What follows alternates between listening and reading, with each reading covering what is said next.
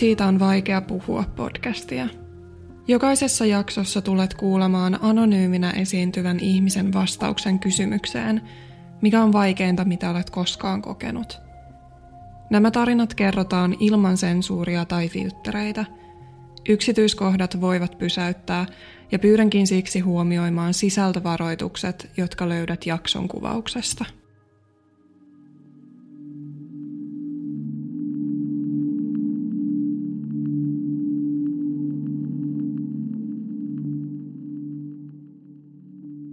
Ehkä ollut semmonen, että kun koulussa oli silloin näitä niin kuin ala-asteella näitä ystäväkirjoja, mihin sai sitten kirjoittaa, että mikä haluat olla isona, niin mä olin se, mikä kirjoitti niihin aina, että äiti.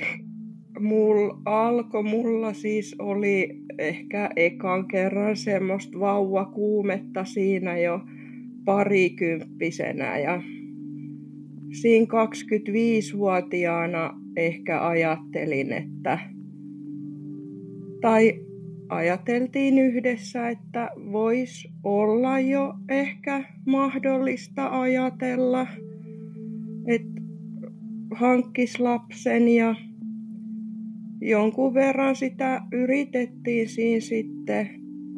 Ja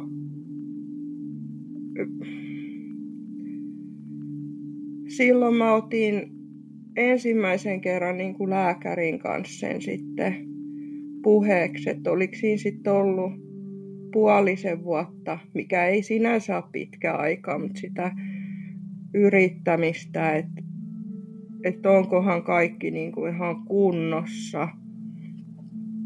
Ja no, ei sitä sitten lähetty niin kuin tutkimaan sen enempää. Et se oli vähän aina semmoista, että sä olet vielä niin nuori, sä ehdit vielä tota, niin, yrittämään kauan, että vielä ei ole mikään kiire. Niin sitten mä otin niin tasaisin väliajoin lääkärin kanssa aina jutuksen, että on tämmöinen ongelma, että pitäisikö sitä tutkia tai jotain tehdä eteenpäin sen asian kanssa, mutta sitten se yleensä kuitattiin vaan sillä, että että ei ole mikään kiire vielä, että olet nuori ja jatkat vaan sitä samaa rataa. Ja sitten oliks mä sitten 29, kun mä taas kerran otin sen asian esille. Ja sitten, no silloin mä sitten tota, sain lähetteen lapsettomuustutkimuksiin. Sitten tavallaan jäi vähän niin kuin yksin sen asian kanssa ja otin sitten hirveästi niin kuin itse tietoa, että miten mä syön mahdollisimman optimaalisesti ja kaikki tämmöiset kosmetiikan kemikaalit, että mitä ne voi aiheuttaa. Ja sitten mä katsoin kaikki vitamiinit ja kaikki tämmöiset. Mä ajattelin, että nyt että mä alan nyt tämmöiseksi superraskautujaksi, että mä teen kaikki niin kuin mahdollisimman oikein.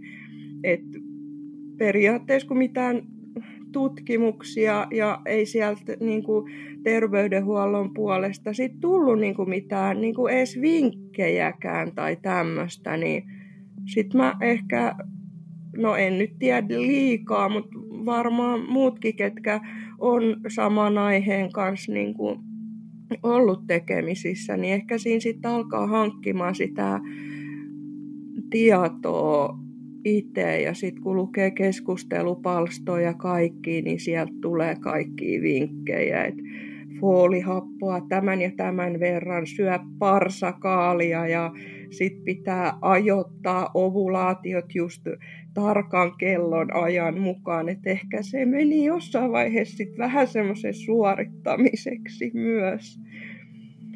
Henkisesti se oli raskasta, kun miettii, että tuli sitten tuttava piirissä, syntyi niitä vauvoja ja sitten mä vaan ajattelin aina, että okei, että miten sieltä nyt taas voi tulla vauva ja okei, nyt täältäkin tulee uusi vauva. Ja sitten mä ajattelin, että missä se mun vauva nyt on, kun mä yritän sitä nyt niin kovin tähän maailmaan saada aikaiseksi ja tuntuu. Sekin oli jotenkin niin, että ihmiset puhuu, no mitä itsekin käytiin, että hankitaan se lapsi ja sitten vaan ajatellaan, että okei, no jätetään ehkäisy pois ja sitten melkein heti niin kuin tulee jo raskaaksi. Ja siinä mä että minkä takia se nyt täytyy olla just minä, mikä tahkon tätä asiaa oikein. Et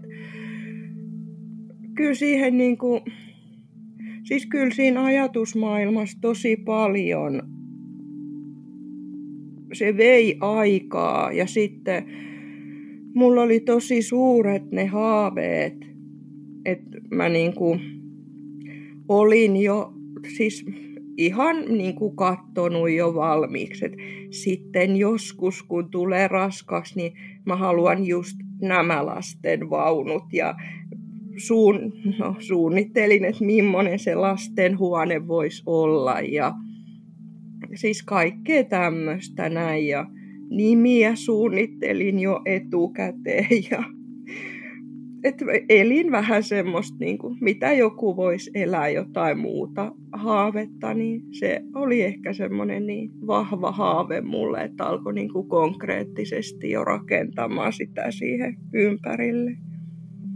Sitten kun mä pääsin sinne terveyskeskukseen vielä, kun otin yhteyttä, ja siellä oli tämmöinen nuori mies, lääkäri, ja, ja hän kirjoitti sen lapsettomuustutkimuksiin sen lähetteen sinne 2017 alkuvuoteen.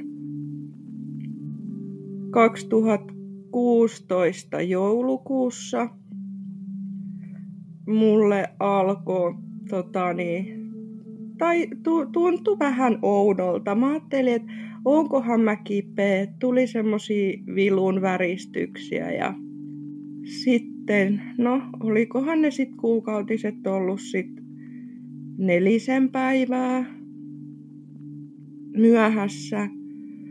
Siinä tammikuun puolta mentiin.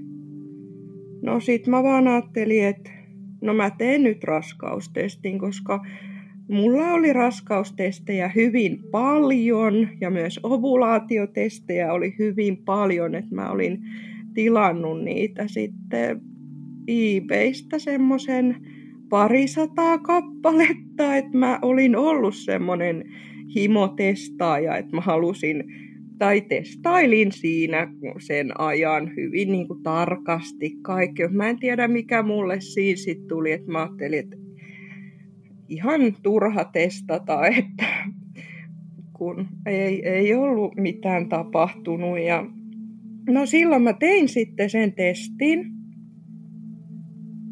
Ja, ja se oli positiivinen testi. Ja se oli ihan, se oli ihan hullua se positiivinen testi, kun No en siis tietenkään ollut koskaan nähnyt positiivista testiä, että miltä se niin kuin näyttää. Ja sitten kun yleensä on, että tarvii aina odottaa joku tietty aika, että näkyy sitten, että tuleeko se toinen viiva siihen, niin sehän paukahti siihen heti. Ja se, se oli niin, kuin niin se oli niin, kuin niin kirkkaan punainen. Sitten mä olin niin kuin, että kun yleensä sitten kun oli aiemmin tehnyt, niin yritti katsoa oikein tarkkaan aina, että näkyyköhän siinä nyt edes pieni haalea viiva ja katoin valoilla ja katoin taskulampulla ja hyvin tarkkaan olin aina ennen katsonut, jos siinä nyt jotain on ja no sen testin kun tein, niin ei ollut kyllä yhtään mitään epäselvää siinä. Et se oli niin kirkuvan punainen se viiva ja se lävähti siihen heti sen toisen viivan viereen, että et se, se viiva vaan niin kuin sanoi sitä, että tämä on nyt totta, että usko ja tässä tämä nyt näkyy. Sitten mä vaan, mulla tuli jotenkin semmoinen, että niin, kuin niin semmoinen voimakas olo. Se oli niin kuin, se oli vaan niin ihmeellinen tunne, että miten se, miten se nyt, että mikä teki tästä niin kuin sen tilanteen, että, että se nyt onnistuu. Ja sitten mun mies tuli silloin sinä päivänä myöhemmin kotiin ja mä en mä edes muista, miten mä selitin sen asian. Tai kerroin sen, mä olin varmaan jotenkin, en tiedä onko ollut jotenkin niin sokissa, ettei muista edes tätä koko juttu, miten se meni, mutta siis se oli niin jotenkin, siis uskomaton se tunne. Ja sitten kyllä mulla ne testit oli siinä, että kyllä mä kävin niitä aina varmistamassa, että onhan se nyt varmasti vielä punainen se viiva siinä testissä. Ja kun oltiin saatu se lähetä sinne lapsettomuustutkimuksiin, niin mä soitin sinne sitten, että ei mun tarvitse tulla nyt niihin tutkimuksiin, että mä olen raskaana. Ja mulla oli jotenkin, mä olin ihan hirveän ylpeä siitä, että, että jotenkin vaan, että se, se oli jotenkin niin hassu tilanne, että mä vaan totesin, että joo joo mä oon raskaana, että en mä nyt tuu, että ihan kun se olisi ollut jotenkin niin päivän selvä asia. joo. Ja sitten mä kun mä ompelen aika paljon, niin ompelin semmoisen unipesän ja mitä kaikki tämmöisiä virkkasin semmosia semmosia mustekalajuttuja, mitä, mikä oli silloin semmoinen trendi, mitä vauvoille virkattiin ja kirppareilla kävin ja musta tuntui jotenkin niin hienolta, että voin niitä vauvan vaatteita siinä hypistellä ja musta se oli jotenkin niin hieno tunne, että siellä kirpparillakin jotenkin vaan selailin niitä vauvan vaatteja, vauvan leluja ja ky- kyllä mä niin kuin jotenkin hyvin ylpeänä kävelin tuolla ja sitten tota, itsevarmuus ja tämmöinen itsetunto niin kuin nousi ja sitten mä ajattelin, vaikka se raskaus nyt tietenkään mitenkään ulospäin sillä tavalla näkynyt, mutta kyllä se niin kuin sillä mä luulen, että se huokumusta, että jotenkin se oli niin valtavan hieno tunne. Et en mä tiedä, onko mun niinku, että onko mä tuntenut niinku niin suurta semmoista voimaannuttavaa onnellisuuden tunnetta niin kuin ikinä ennen tai niin kuin sen jälkeenkään, kun se, se raskausaika oli. Et mä sitten varasin ensimmäisen neuvola-ajan ja pääsin siihen sitten, olikohan se sitten pari viikkoa, kun oli se ensimmäinen neuvola-aika ja se ensimmäinen neuvola-aika on se, semmoinen, että siellä vaan puhutaan niin kuin ruokatottumuksista ja omista fiiliksistä ja tehdään se sokerirasitustesti ja ei siellä sitten hirveästi mitenkään erityisemmin tutkita. Sitten mä sain sieltä ajan siihen ultraan, mikä tehdään sitten. Se on se ensimmäinen ultra, tehdäänkö siinä sitten 12 raskausviikon jälkeen. Mutta sitten kun oli se ensimmäinen neuvolakäynti ollut, niin sitten mä vaan ajattelin, että en mä, mä en jaksa odottaa sitä, niin kuin sitä varsinaista ultra-aikaa, mikä oli annettu. Mä varasin tuohon varhaisultraan ajan. No sitten päästiin siihen varhaisultraan ja aloitettiin se tutkimus ja no siellähän se oli semmonen, minkä mittainen se mahtoi, aika pieni varmaan semmonen peukalonpään kokoinen siellä sitten näkyy ja sitten tota, siis se oli uskomaton yleensäkin, että et siellä oli, oli se pieni sikiö, että se oli ihan hullua. Sitten tota, sit se oli se lääkäri siinä, että et katsotaan, niin kuin kuunnellaan sydänään, että et älä pelästy, jos ei niitä sydänääniä niin kuin kuulu. Että kaikki silti voi olla ihan niin kuin ok. No, sitten me kuunneltiin ne sydänäänet ja näkyyhän siinä ruudullakin myös sitten, että siellä niin kuin on syke. Se oli sitten, kun kuuli ne sydänäänet, niin siis siinä vaiheessa niin kuin se vaan oli, että tämä on totta. Siellä on oikeasti joku. Ja lääkärikin sanoi, että kaikki on ihan niin kuin pitää olla, että nyt vaan odotat sit sinne seuraavaa ultraa ja voit olla niin kuin tännekin päin yhteydessä, että jos haluat täällä vielä käydä. Ja... No, sitten no saatiin ultrakuva tietenkin siitä ja se oli niin hieno se ultrakuva, kun se oli siinä niin täsmällisesti keskellä poseeras ja mun mielestä se oli niin, että mi- miten, miten se osaskin olla niin kuvauksellisesti siinä ultrakuvassa, vaikka varmaan ne ultrakuvat aika paljon samoilta näyttää, mutta sehän oli erityisen hieno ultrakuva ja se oli niin levollinen olo. Sitten mä ajattelin, että nyt mä saan vaan rauhassa jatkaa näitä mun vauvakuvioita, että voin jo vähän rohkeammin ehkä katella niitä vaatejuttuja ja lelujuttuja ja suunnitella, mitä ikinä sitten suunnittelenkaan siinä eteenpäin. Että oli semmoinen niin kuin, tuli semmoinen niin kuin rauha siihen, että kaikki on hyvin.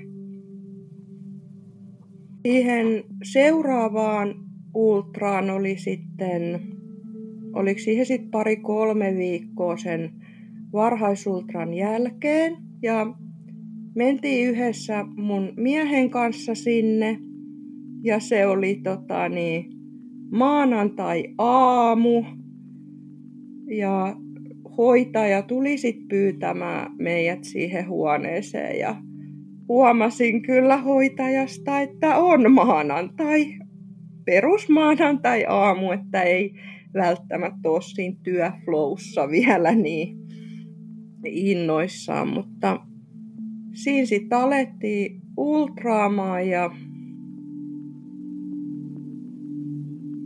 makasin siinä ultrapöydällä ja aloitettiin ihan se tutkimus ja uh, sieltä sitten, se oli jotenkin ensinnä, ensinnäkin jotenkin hassu, että musta tuntui, että se ei löytynyt ihan se tyyppi sieltä ihan ensimmäisellä kerralla, että sitä aika kauan niin kuin sohittiin sieltä, että se löytyi ja sitten mä vaan katoin, että, että se on niin kuin saman näköinen kuin siinä varhaisultrassa. Ja sitten mä, mä en tiedä, miksi, mä olin jotenkin vähän tyhmänä siinä, kun sit mä kysyin siltä vaan siltä sairaanhoitajalta, että siis onks toi se? Ja sitten se oli ihan niin kuin hiljaa. Sitten vaan jatkettiin sitä niin kuin tutkimusta ja mulla tuli vähän, että miksei se nyt vastaa mitään, että kun siinä varhaisultrassa oli kaikki niin, kuin niin selvää, että, että mit, mitä tapahtuu ja näin. Sitten se sitten se hoitaja oli vaan, että et tiiäks, että tiiäks, että tää ei elää. Mä en käsittänyt sitä, enkä mä voinut niinku uskoa sitä niinku todeksi, että mi, miten ja no sitten se tutkimus lopetettiin ja mulla on siinä sitten niin kuin tosi hatarat muistikuvat periaatteessa, että mitä siinä sitten puhuttiin tai mitä se mun mies ehkä yritti kuunnella paremmin, mitä se hoitaja kertoi. Että mähän en, kun mä itkin, niin mähän en pystynyt niinku suodattaan sitä asiaa ollenkaan. Siis se ei vaan voinut mun mielestä olla totta. Sitten siinäkin tota, oli tu- tulostettu ne ultrakuvat ja sitten se hoitaja vaan jotenkin laittoi ne sinne oman pöytänsä alle ja heittikö ne sitten pois vaan, että ette te näitä varmaan enää tarvii. Enkä mä siinä sitten oikein mihinkään niinku reagoinut. Mä vaattelin, että no ei me sitten varmaan tarvita tai jotenkin se oli niin hämärän peitos se koko hetki. Että sitten meidän piti mennä vielä, saatiin sitten samana päivänä, että mentiin vielä sitten kynekologille se toteamaan uudestaan ja se hoitaja vaan sitä hoki siinä, että kun tämä on niin arkipäiväinen asia ja tämä on meille arkipäivää, että se on jäänyt mulle niin, niin mieleen se, että sitä painotettiin, että se on arkipäivää, että, että sinänsä se ei heitä tavallaan kosketa. Ja sitten sitäkin, että piti siinä sitten odottaa muutama tunti, että pääsi sinne kynekologille sitten niin kuin tote, toteamaan sen asian uudestaan. Ja mun mies sitten oli siinä, että, että miksi nyt täytyy niin kuin, tässä nyt odottaa, että eikö voisi nyt vaan niin kuin päästä heti sitten. Ja sitten se hoitaja vaan sanoi, että, että kyllä ennen vanhaa odotettiin muutama viikkokin ennen kuin tämmöisiä niin tutkitaan lisää. Ja, se jotenkin tuntuu, että minkä takia sä nyt vertaat tätä johonkin, mitä joskus on ollut, että et, et, täytyykö mun nyt olla jotenkin erityisen kiitollinen siihen, että mä nyt odotan tässä pari neljä tuntia, että mä pääsen sen asian toteamaan. No, sitten tota, me lähdettiin siitä sit siksi aikaa pois ja silloin oli vielä lunta, aika paljon. Mä muistan, kun me tu- lähettiin siitä ovesta ulos ja mä vaan kaaduin siihen lumihankeen ja eikä meinannut päästä ylös ja siitä meni ohi semmonen pariskunta, ketä oli sit sama aika ollut siinä ultrassa kanssa ja en tiedä, ehkä heillä oli mennyt se sitten ihan ok ja sitten ne vaan katto mua siinä, että et, et kun mä huusin suoraa huutoa ja möyrisin siinä lumihangessa, se oli ihan niinku, se oli niin hullu, että se purkaantui se kaikki siihen pihalle. Ja sitten me lähdettiin kotiin sitten odottaa, että päästään sitten uudestaan käymään siinä kynekologilla ja mä muistan kotona mä otin joku jätessäkin ja mä, mä paiskoin ne kaikki vauvavaatteet ja kaikki mitä mä olin ommellut niin jätessäkin ja laitoin sen säkin jonnekin parvekkeelle ja mä vaan huusin ja huusin. Se oli niin kuin, se oli niin kova se tuska mitä sit kun se oli niin, mä en voinut vaan uskoa sitä. No, sitten lähdettiin myöhemmin sinne vielä uudestaan ja sama tilannehan se oli, että tota, et todettiin, että ei ole elävä ja mä sielläkin mä niinku kysyin monta kertaa, että mitä mä tein väärin, että kun mä olin tehnyt niinku kaikki niin oppikirjojen mukaan, että mikä on väärin. Sitten se vaan sanoi se kynekologi, että miksi sä toistat tota, että mitä sä teit väärin. Mutta en mä sitten osannut siihen oikein vastata ja ongelmahan oli sitten se, että, että se sikie oli jäänyt sinne kohtuun ja poishan se piti sieltä sitten saada, mutta se ei itse sieltä suostunut lähtemään, niin siinä piti illalla vielä sitten mennä terveyskeskuksesta hakemaan niin kuin lääkkeet, että että saadaan se niin kuin jotenkin siis käynnistymään, että, että se lähtee. Ja mä sain ne lääkkeet sit illalla ja otin ne ja oliks mun sit, ei se ollut vielä seuraava päivä, oliko se sitten siitä seuraava, niin mentiin sitten niinku, tai siis sain ajan terveyskeskukseen, että mä olin koko päivän sitten siellä terveyskeskuksessa, kun ei siis mitään niinku tapahtunut kotona. Ja sitten siellä sitten annettiin tota niin, lääkkeitä ja lisää lääkkeitä. Ja kun mitään ei vaan tapahtunut, siellä tapahtui ehkä se niin kuin kaikista kohtuuttomin asia, mistä mä en usko, että mä pääsen siitä niin kuin ikinä yli, että siellä oli semmoinen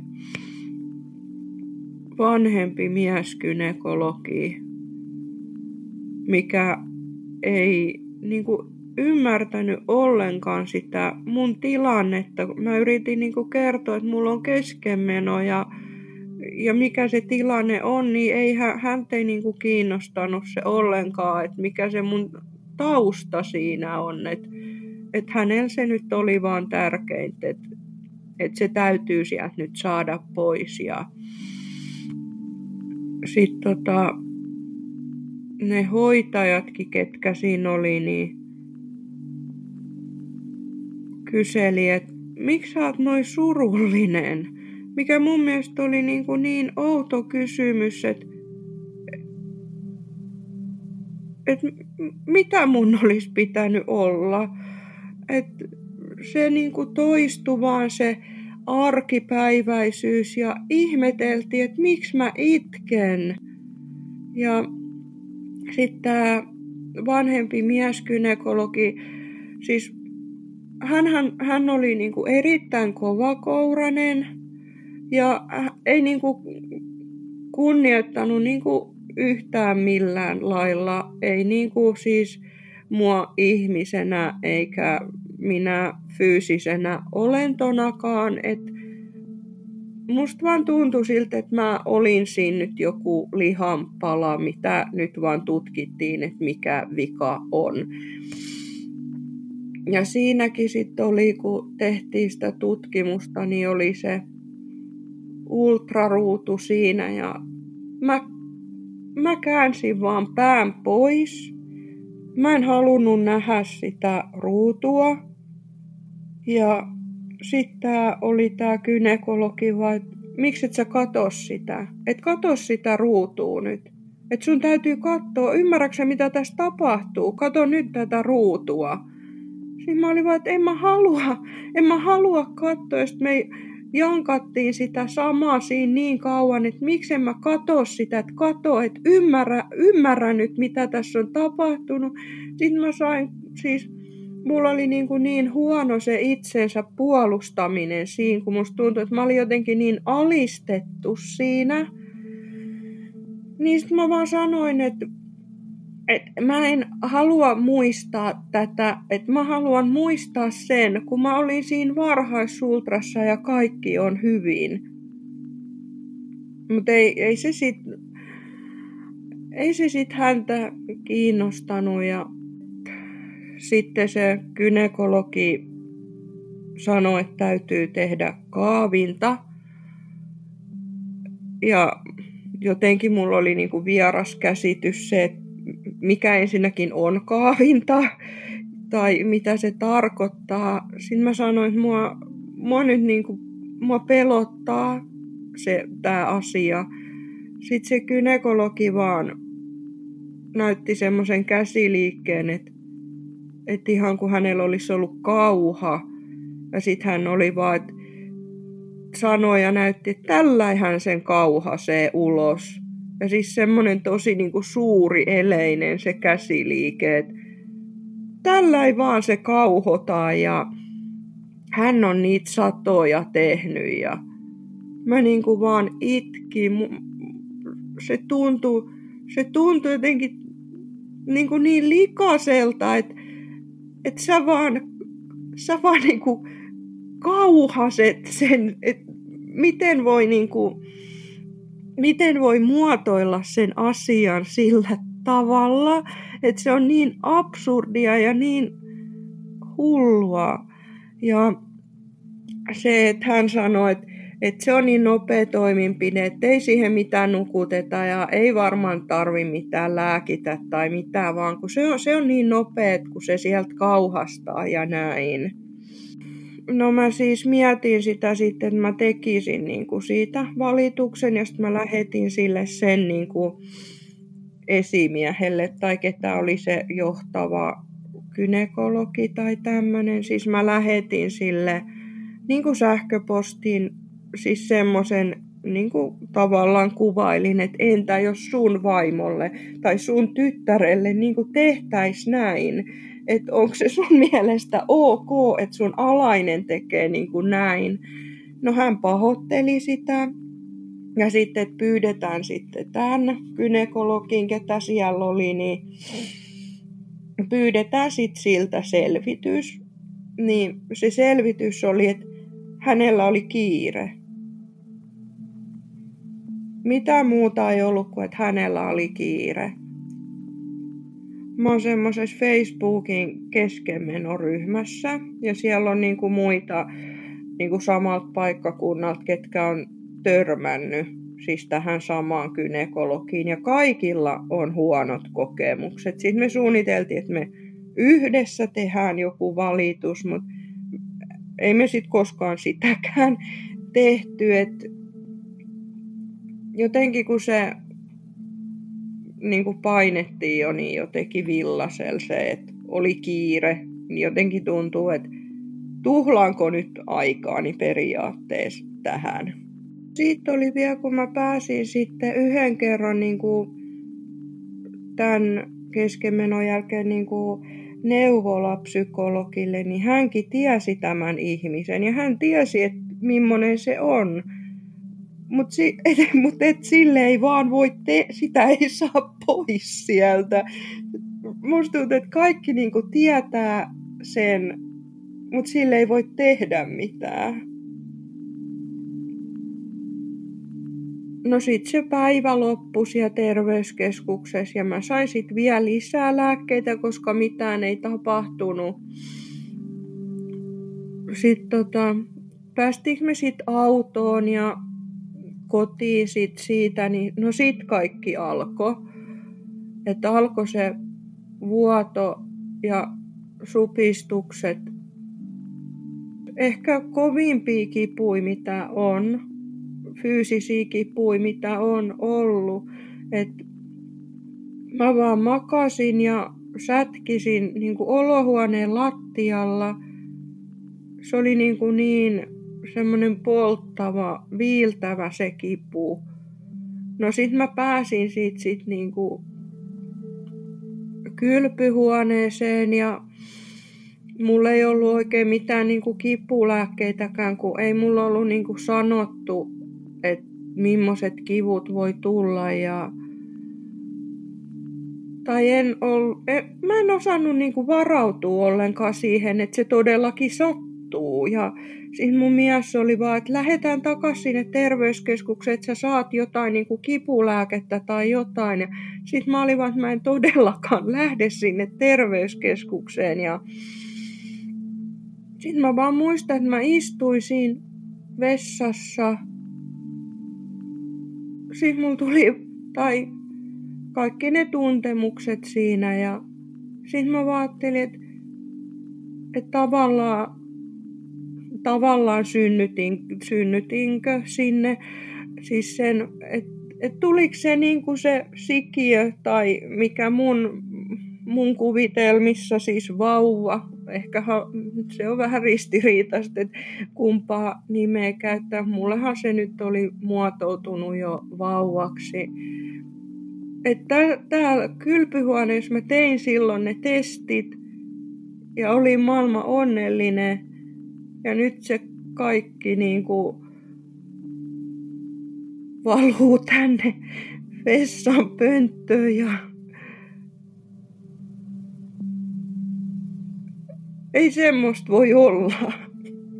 Oikeasti kun ajattelee, niin eihän siinä, eihän semmoista voi kuvitella.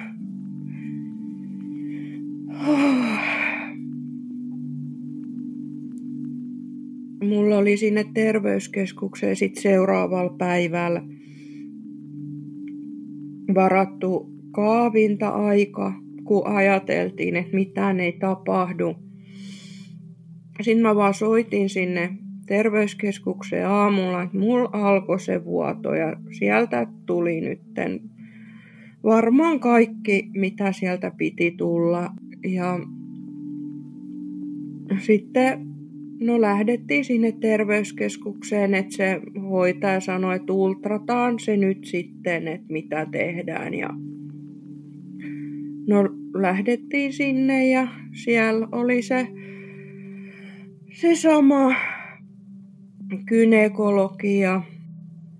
Hän jotenkin, kun me oltiin, me oltiin varmaan niin, joten varmaan vi, vihaisen tai niin kyllästyneen näköisiä tähän ihmiset.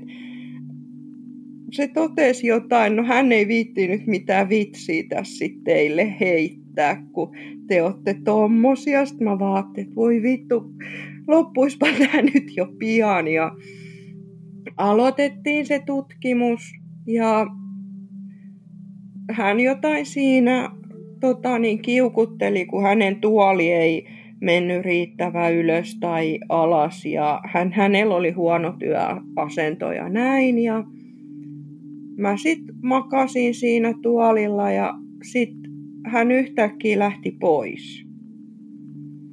Ja sitten se hoitaja oli siinä huoneessa ja oli, että et, mihin se nyt lähti ja miksei se nyt tehnyt tätä loppuun. Ja no sitten tota, hänellä oli ilmeisesti sit joku toinen tutkimus siinä sitten yhtä aikaa.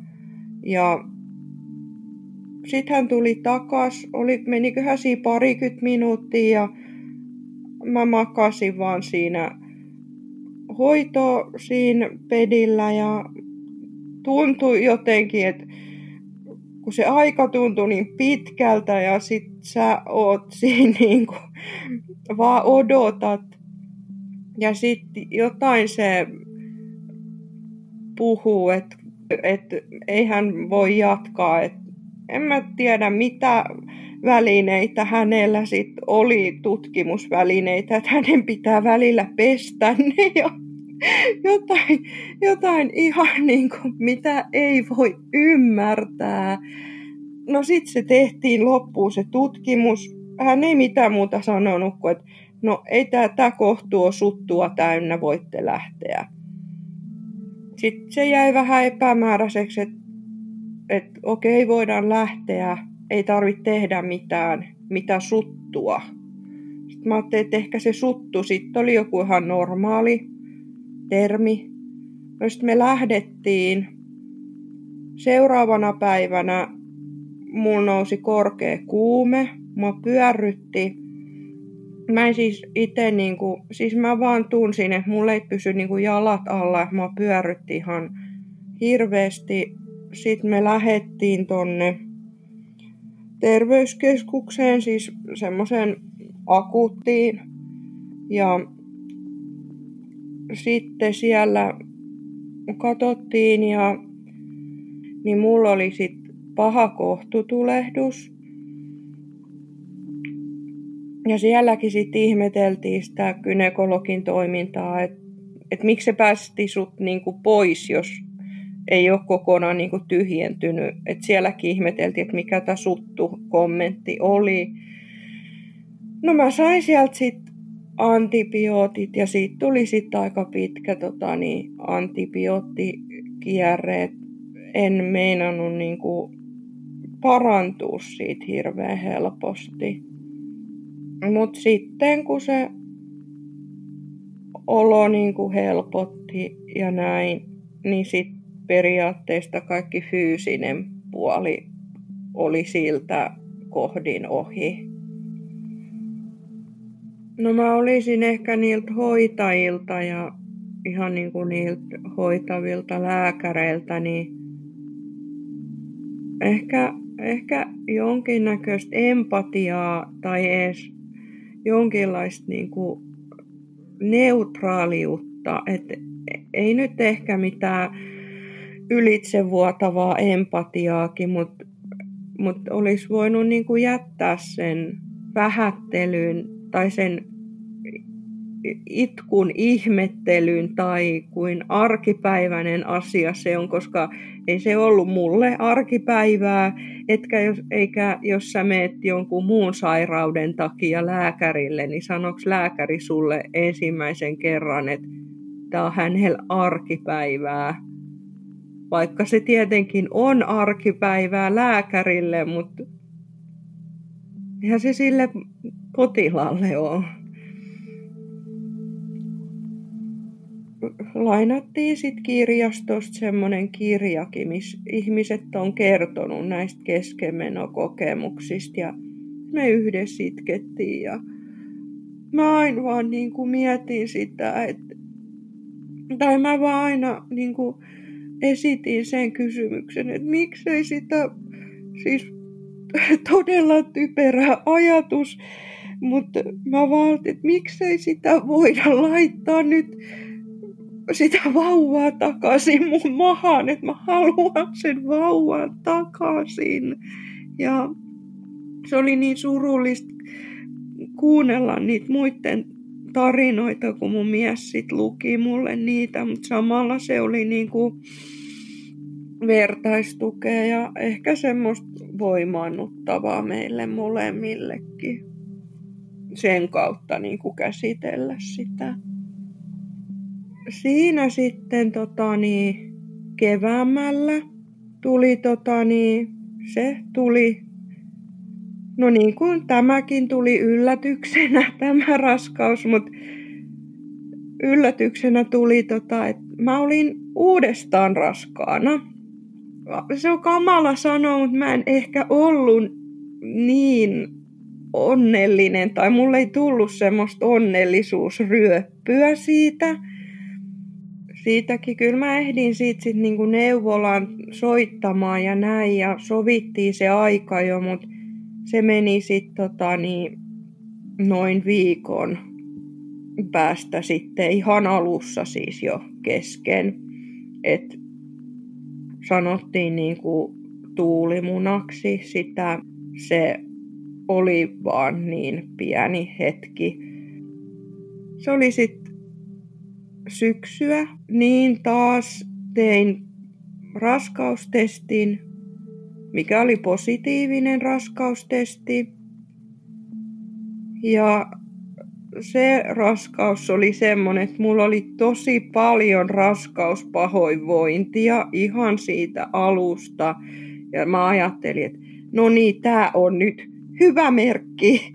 Ja nyt mä olen niin kuin tavallaan tosi raskaana.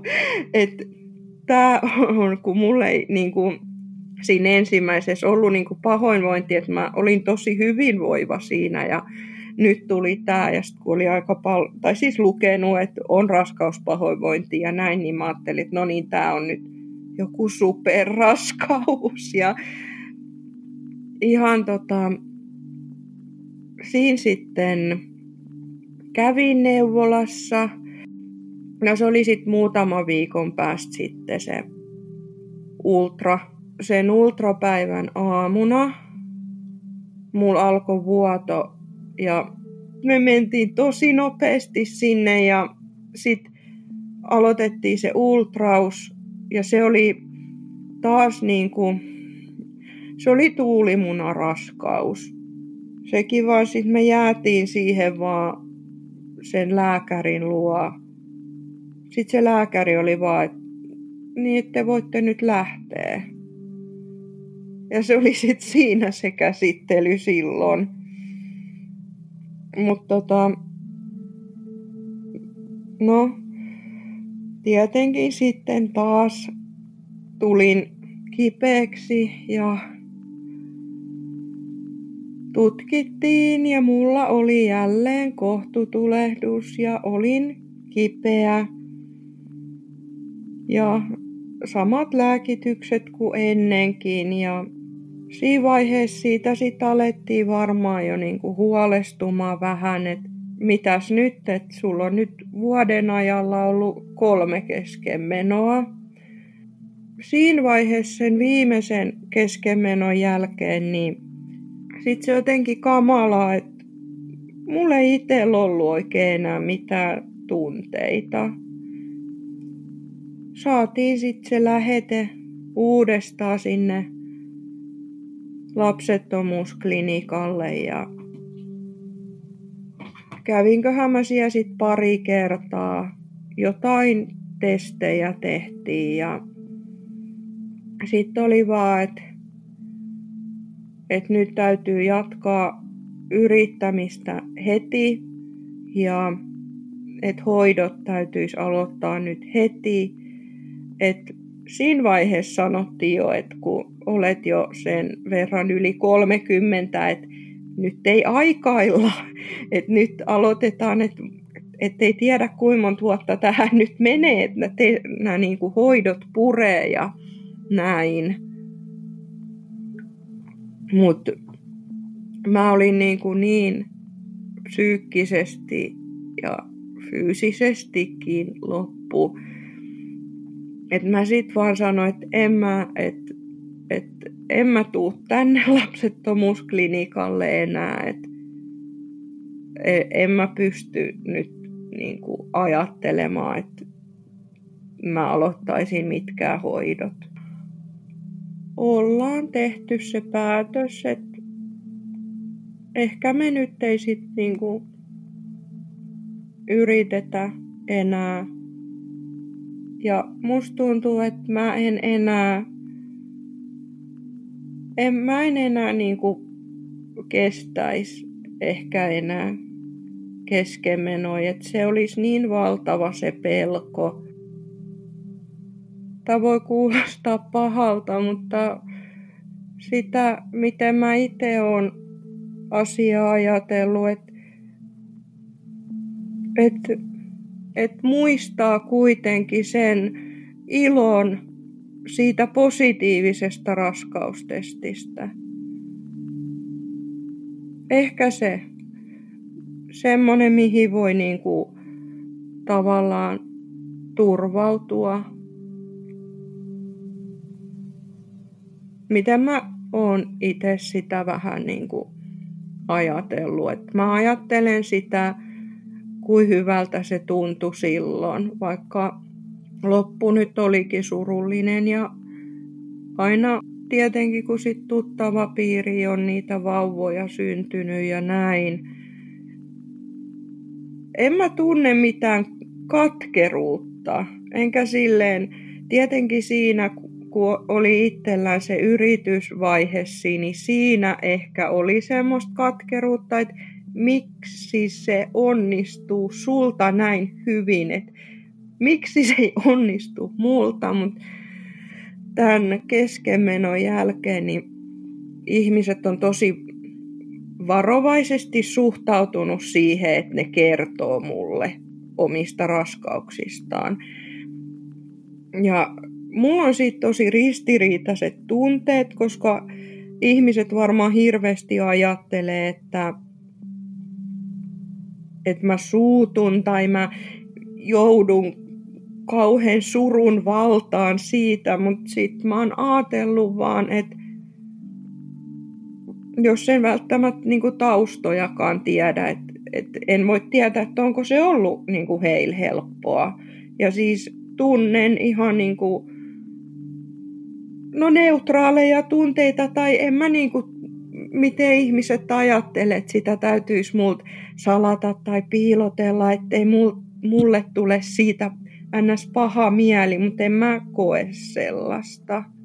Tai on tämmöistä suhtautumista, että, että toivottavasti sä saat lapsen, että lapsi on koko elämä ja äitiys on koko elämä ja äitiys on maailman hienoin tunne, että toivottavasti sulla onnistuisi. Sitten mä, se ärsyttää mua tosi paljon, vaikka sillä varmaan tarkoitetaan hyvää, mutta mun mielestä se on jotenkin, että et hienoa, jos äitiys on upeaa, mutta mä en välttämättä koskaan tule kokemaan sitä. Että mun pitää ajatella sitten se mun elämä, että mikä se sitten mulle on se tarkoitus ja mikä on mulle se upea asia. Ja siitäkin sitten on vähän mä en tiedä suhtaudunko mä jotenkin niin negatiivisesti välillä, mutta sitten on ollut semmoista niinku vertailuukin, että et joku kertoo, että joku tuttava, että se on saanut kuusi keskenmenoa ja nytten se sai vauvan. Ja sitten mulla tulee taas semmoinen olo, että onko mä nyt sitten jotenkin huono nainen, että mulla on ollut kolme keskenmenoa ja nyt mä niinku vaan pistän pelin poikki, että mä en enää jaksa yrittää, että ihaillaankohan siinäkin sitten semmoista niinku sitkeyttä, että et, se, että mä olen tosi niinku onnellinen siitä, että mä tulin raskaaksi ja mulla oli oikeasti se minityyppi siellä mahassa ja mä näin, että sen sydän löi ja mä kuulin, että sen sydän löi ja mä ajattelin, että mä voin ihan hyvällä omalla tunnolla olla siitä tosi onnellinen.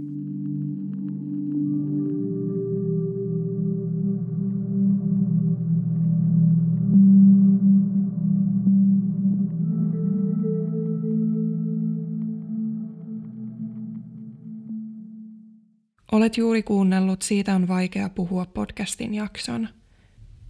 Jos päivän aihe kosketti sinua – olen laittanut jakson kuvaukseen linkkejä, joiden avulla voit hankkia keskusteluapua. Suosittelen tutustumaan niihin.